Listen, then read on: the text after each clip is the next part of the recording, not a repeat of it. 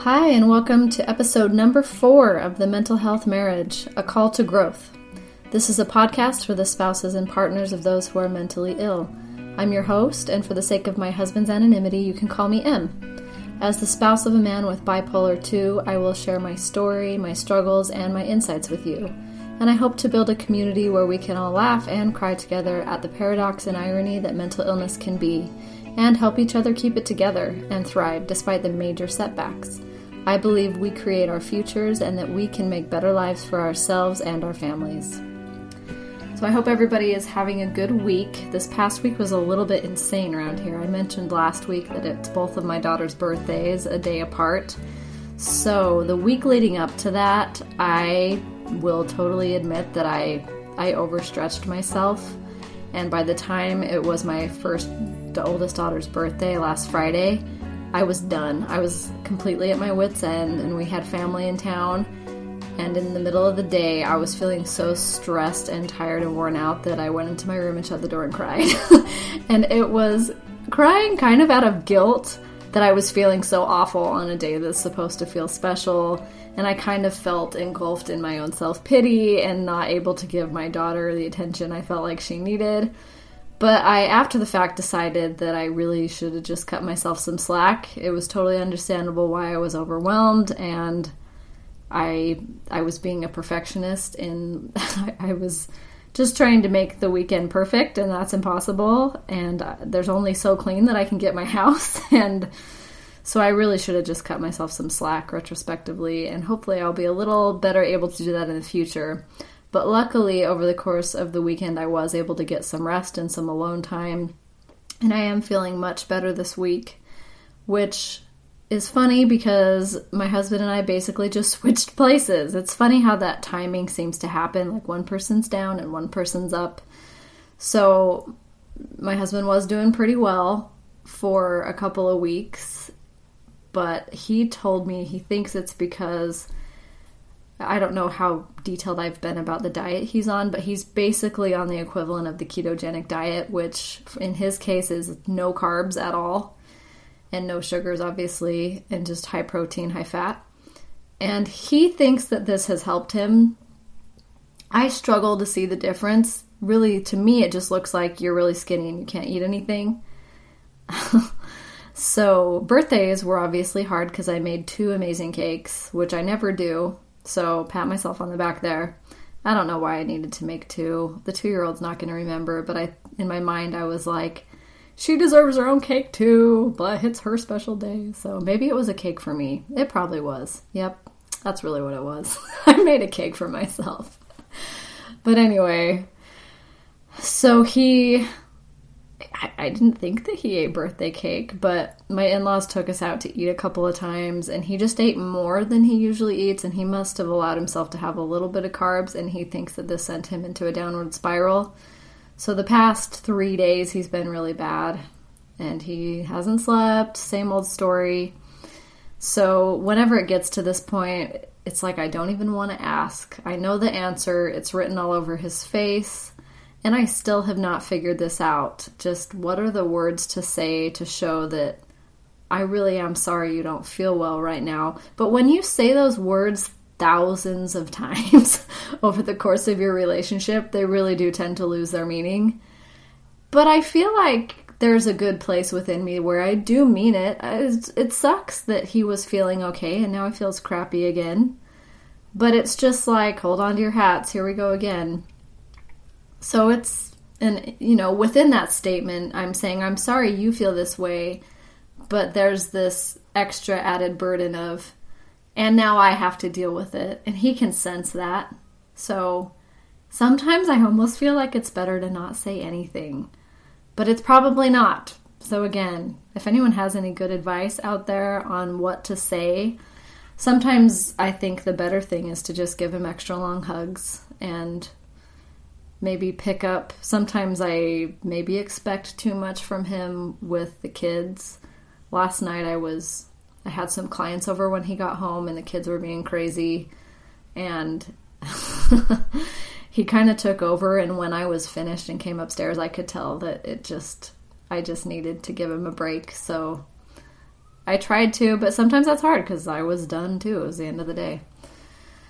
So we're just hoping that this phase will pass quickly, and again, he can keep. He's still working on upping his dosage of Lamictal while not messing with his sleep cycle. So it's just again that delicate equation, and here we go on another slump. I'm a little bit worried because I'm scheduled to go out of town for a week and a half coming up in the next week which wasn't my original plan. It's because I am a bad travel coordinator, apparently. No one should hire me to do that. I booked the wrong air, airline ticket for my departure date. I was only supposed to be gone for four days, and now I'm going to be gone for 12 days. So I'm a little worried leaving him by himself for that long. He luckily works a lot of those days and he's got some projects to do around the house. But knowing that he's low, I'm really crossing my fingers that he comes out of it a little bit before I leave because it's not good when he's that low and he's by himself. So, fingers crossed.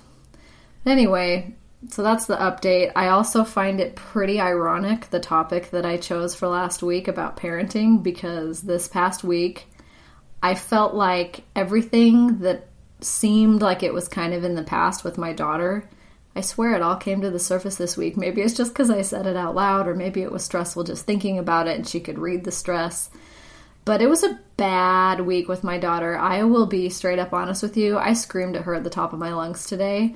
So, my whole promise I made to stop yelling at my kids, I did execute that for a while, but boy, ugh. It's just amazing how able to push my buttons she is. And it's hard to remember in the heat of the moment that you're supposed to be more mature than them. And to me, what sounds like an irrational fear, I'll tell you briefly. So, the problem we're having with her right now is she's afraid to be alone, but she, there's not really a good reason for this. And her definition of alone is when you're not within touching distance to her. So I could be in my bedroom and she's in the bathroom connected to my bedroom and I can see her and she's freaking out because I'm not right next to her. So this obviously is problematic because I'm not able to be next to her all day, nor do I want to because she will probably get slapped if I'm that close to her all day. Not really, but yeah, we need distance sometimes. And she needs to be independent. It's like last night she wouldn't brush her teeth by herself, even though all the lights in the house were on and we were still within earshot she wouldn't go in there by herself and it escalated and she ended up going to timeout and I don't love the concept of timeout, but my husband wants to try it again and so we're sort of not on the same page about discipline. I mean, yeah. So again, even though I was giving parenting advice last week, I definitely do not have it all figured out and I am far from perfect and the struggles are real. so, again, it's it's a constant thing and we're always learning. Okay, so moving on to today's topic.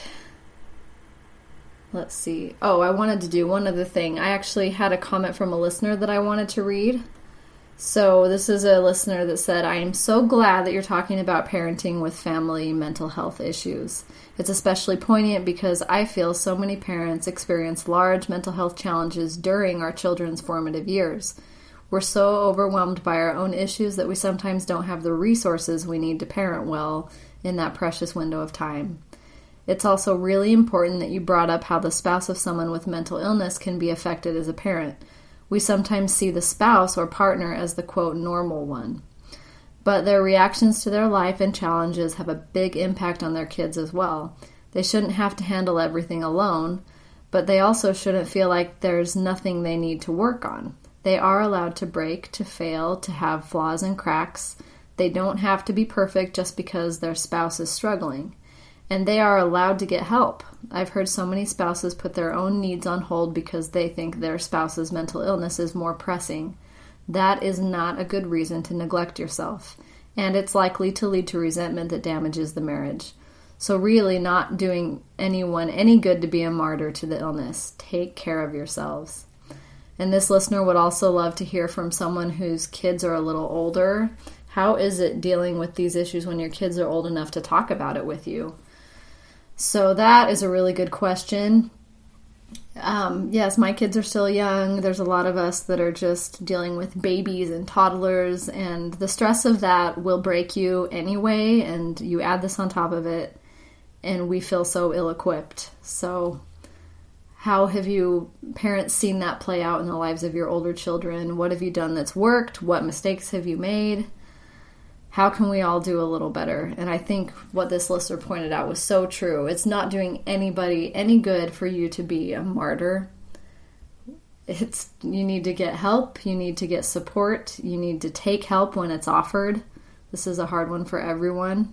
I still have that mentality of I got this which I think in some ways can be empowering. Like, I want to view myself as being strong, but I don't think everyone expects me to do it alone, and they're not going to look down on me for asking for help, and it doesn't make me weak. I say those words out loud, and I'm like asking myself, do I actually believe that? And there's a part of me that just, oh, it feels so uncomfortable to even say it. So, ooh, it's hard, but I, I do know that that is true. And if somebody I love came to me in a time of need asking for my help, it's a blessing to give it. And it's not putting me out. And it's such a wonderful opportunity to show love. But why is it so hard to receive? Is it lack of humility? Shame? I it's it's messed up, guys. we need to do better. Okay, so on to the topic of the day. Does the phrase, I didn't sign up for this, sound familiar to any of you? You have no idea how many times I've said this to myself when it comes to my marriage. Mental illness aside, I know I'm not alone in this. Our cultural our culture has some messed up myths about what marriage actually is and what it looks like. When you inevitably find yourself in a place of marital distress, it's not surprising that this shakes us to the very core. This is not what was supposed to happen. This isn't fair. This can't be what other people's marriages are like. I heard something really good in an audiobook I'm listening to. It's called uh, Girl Wash Your Face by Rachel Hollis. A lot of you probably heard of that. But it's amazing. Ladies, check it out. But she said something to the effect of, "We are all members of a club that we ne- a club that we never would have signed up for on purpose." How true this is. No one would have signed their name at the bottom of a contract that says your spouse will suffer, suffer with extreme mood swings and the person you know may disappear for days, weeks, or even years at a time. I would have stared them down and said, um, no thank you, I will pass. but here we are, and what does it mean? I used to tritely say that everything happens for a reason. That's really easy to say when nothing traumatic has ever happened to you. But there are things like murder, rape, abuse, genocide, extreme poverty, and mental illness that people have that is no fault of their own, and all other horrific realities that so many people face. It is a lot harder to make that statement. With the death of my sister, I threw that right out the window. It seemed like I had a choice between, hey, God killed your sister for reasons that you're too dumb to understand, or stuff happens. I say stuff because I'm trying to keep this G rated, but stuff happens felt much more comfortable in my soul. But for a long time, it was so hard to know what to do with it. The situation with my husband was very similar. But what I've come to believe is is that we get to choose how we react to these events. They may in fact actually be meaningless. I don't know. I don't have all the answers. But within the temples of our own minds, we can make that meaning. And I can make this meaning beneficial to my life and to the lives of others. So here's kind of how I look at it now. Anything that happens to you that you don't know how to deal with is a call to grow. When you're at the end of your rope, maybe that is the end of the line for the person you were, and it's the beginning of who you're meant to be. But in between where the growth happens and the place of pain and fear that you're stuck in now is a gap. And that gap requires a leap of faith. This gap is horrifying. And for me, for a while, I didn't even know it was there. I thought pain and fear were it. This is life. This is the past, the present, and the future. Welcome. Get used to it. I love this phrase when the student is ready, the master will appear. This happened to me in so many different ways. So, if you're at the end of your rope, it's time to take a leap. You are the only one who knows what that leap will look like, and you are the only person who's capable of doing it. So, there were some things that happened. I've some of this might feel like repetition, but after my sister died, there was a period of at least nine months where nothing got better and it was just the absolute bottom of pain. And I don't think you can skip that when it comes to trauma. You just have to let it pass through you. You have to feel it. You have to you can't run away from it. You can't mask it. That pain is going to be there no matter what you do. But after, and oh boy, within that pain, there was a whole lot of anger. Whole lot of anger, you guys. Anger at God, anger at myself, anger at my husband, anger why did I even exist on this planet if it sucks this bad? so I, I laugh, but I mean, it was definitely not funny at the time. It's not funny now, but it's just crazy how bad it can get. And the the part that scared me the most within all of that is I knew that there were people that had it even worse than I did. There was an unexpected death in my life of someone who was a giant chunk of my heart. And it was for random medical reasons that we didn't foresee. But I knew that there were people who had people in their life that were murdered or watching someone slowly die of cancer how hard would that be? Or i mean there's just so many ways where something so traumatic can happen. And as bad as my situation was i knew that there were situations out there that were worse. And i felt like i was drowning and that there wasn't a way out of it. So i just couldn't even imagine like how are people still freaking alive? I just I could not even wrap my brain around it. So, but after I kind of got through some of that, and this is luckily the time that I started going to therapy, so I think this is where all the doors opened for me.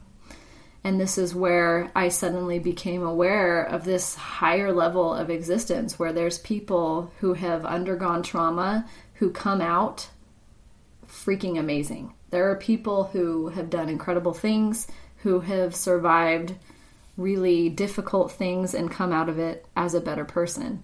So I started to be exposed to people like this, and I just became aware that there's this whole level of human existence where people are deeply spiritual and have a deep purpose in their life, and they have transcended their situations in a way that was so awe inspiring to me.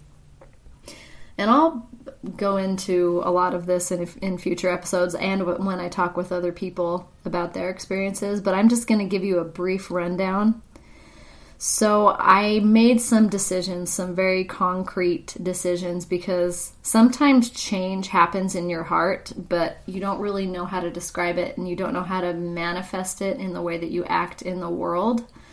So, there came a time where I started to feel like I was changing, but my life was still the same, but I wanted to show up in my life as a new person. So I've kind of had to define that and decide what actions to take to show on the outside the change that I was feeling on the inside. So uh, here's some things. Number one is I get to decide what I believe. I come from a very conservative faith tradition and there was a very clear set of boundaries for what my life was supposed to look like and for what I believe and for what my role as a woman is and for what my marriage is supposed to look like, when I was supposed to get married, how many children I was supposed to have. I mean, it can get a little extreme. Now, saying that, it was also a very positive experience in my youth and I was extremely committed and I didn't see any problem with this until some things started to contradict. So I ended up going through what a lot of people call faith crisis or faith transition. And this is a totally normal thing that happens in adulthood, but my faith tradition didn't tell me that this was a normal thing. So when it started happening to me, it was so scary. I felt like I had a foundation and I believed in God and I believed there was a plan for my life. And so when things started to not add up, it was like the ground was gone beneath me. And I have since come in contact with many, many other people of my same faith tradition who have gone through the same thing.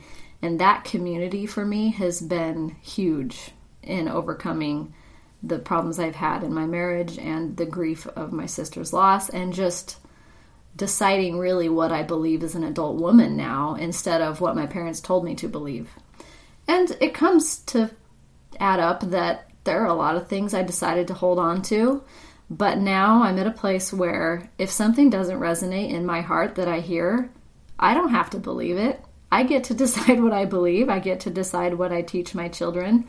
And if something doesn't jive with what I believe deep within my heart, I can throw it out and you have no idea how amazing that feels. it is so good to have what I have come to call a spiritual adulthood. I'm not a child anymore. I don't just do what I'm told. I do what feels right and what feels good.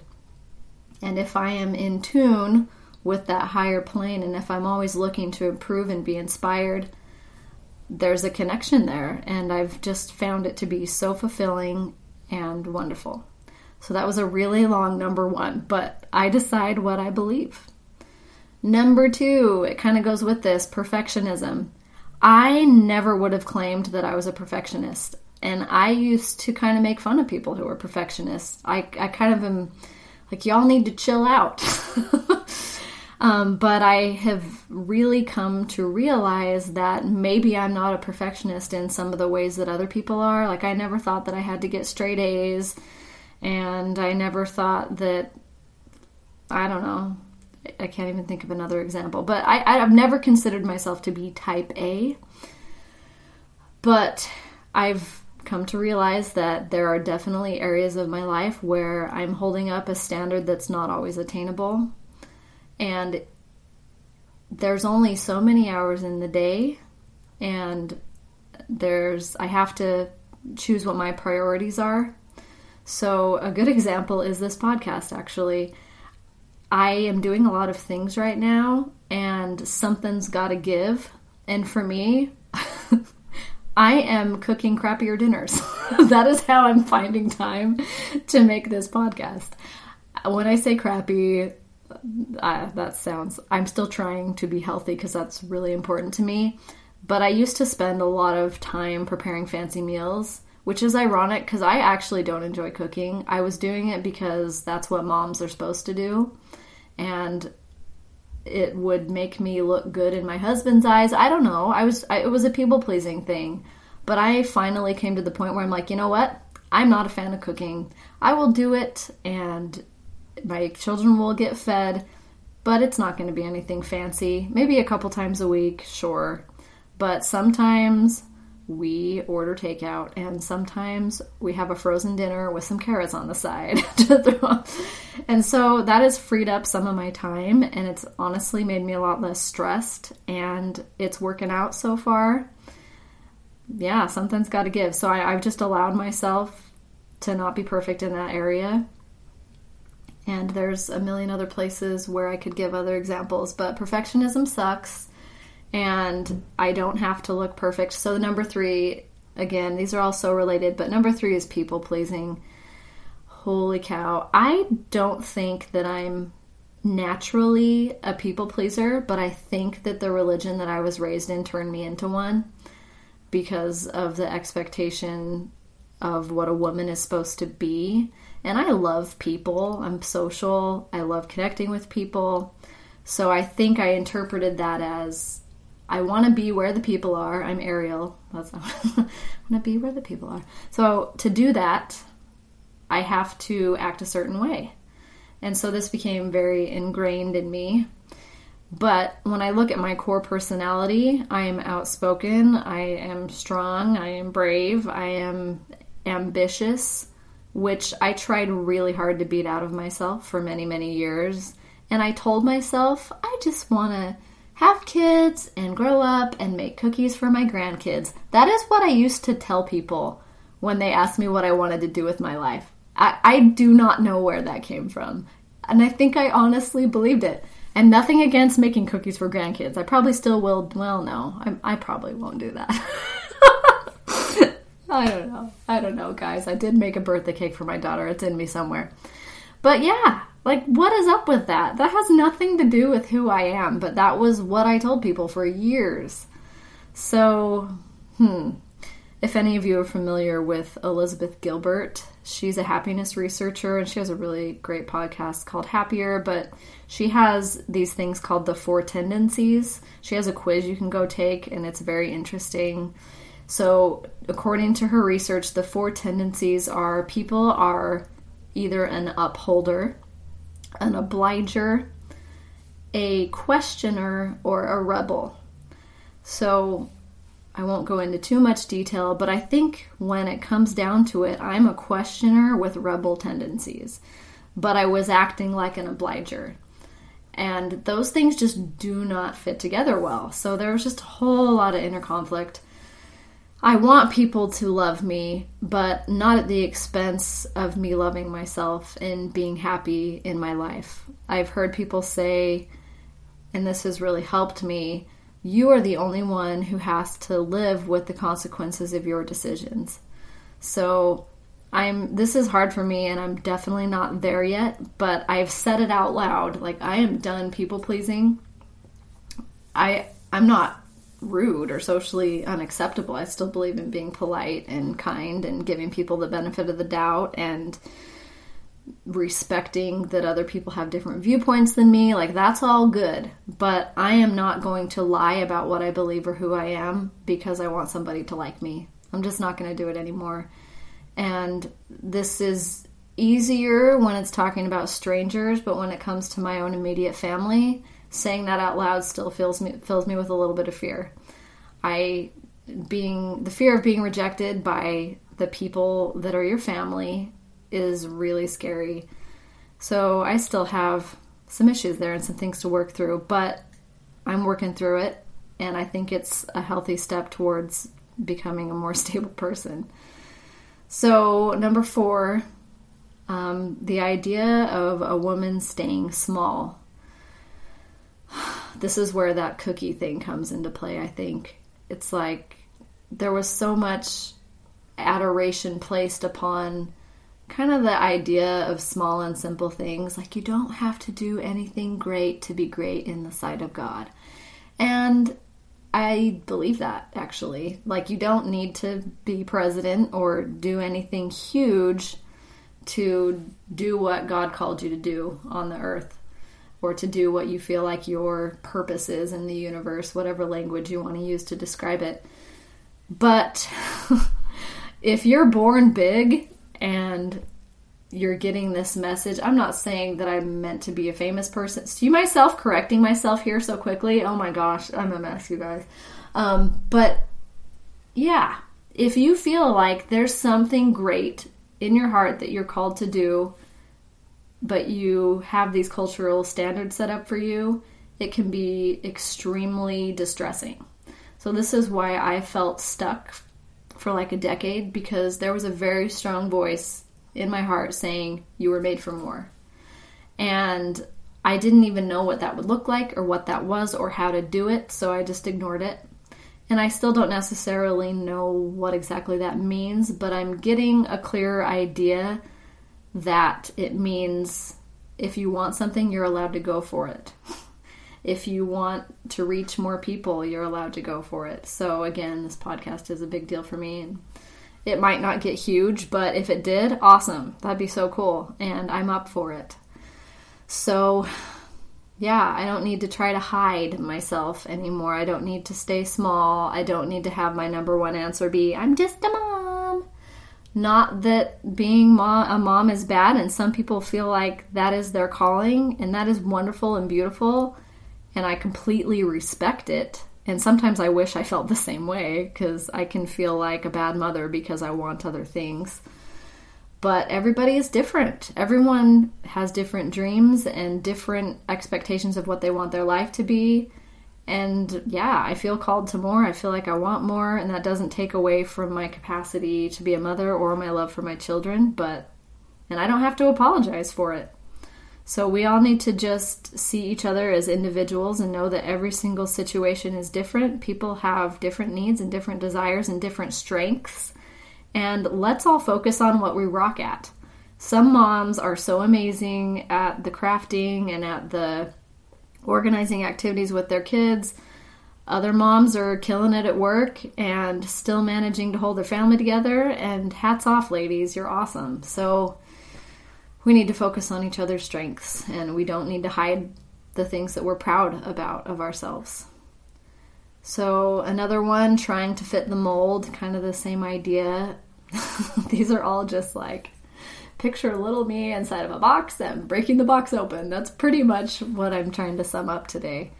But yeah, my life doesn't have to look like other people's. I get to decide what I want it to look like and work for that constantly and visualize what I want that to be. And my husband's mental illness does not have to hold me back from that. It actually can be viewed as something that has made me stronger and opened my eyes to uh, knowing more about these diseases and knowing more about how to help other people that have them. So, in some ways, I consider it to be a gift. On days when he's so grumpy, that's harder to say, but so, lastly, number seven here, I just have given myself permission to do things for myself and for no other reason than I want to. I think that it's sad that that sounds so crazy to so many women out there. Like, if you want to do something, that's a good enough reason. It doesn't have to, well, I'm going to earn this money because then I will pay for my children's college education. I mean, that's good and all, but really the truth could be you want to do this thing because it makes your soul light up and it makes you happy or it makes you laugh or you just need a break and you want to do something fun. Um, for me, I stopped singing. I, I'm a singer. And I stopped singing for years because I decided that I wasn't good enough to win American Idol. Which is true. I am not that good. I am not Carrie Underwood and all those people. But I'm also not bad. But I was just saying, if I'm not at this level, then I don't deserve to do it at all. And that is one of the most tragic things I've done to myself in my life because I love it. It makes me happy. It makes me feel alive. It feels good. It feels like self expression and creativity and connection and community. There was just so many wonderful parts of my life that had to do with singing. So, yeah, if something feels good to you, do it. It doesn't matter if I become famous or release an album or join a band that's successful. None of that matters. What matters is I'm doing something because it feels good to do it. And it just so happens that the people who are successful at things are doing it from a place of excitement and love. And those are the people that tend to resonate with others as well, because we all want to feel that way.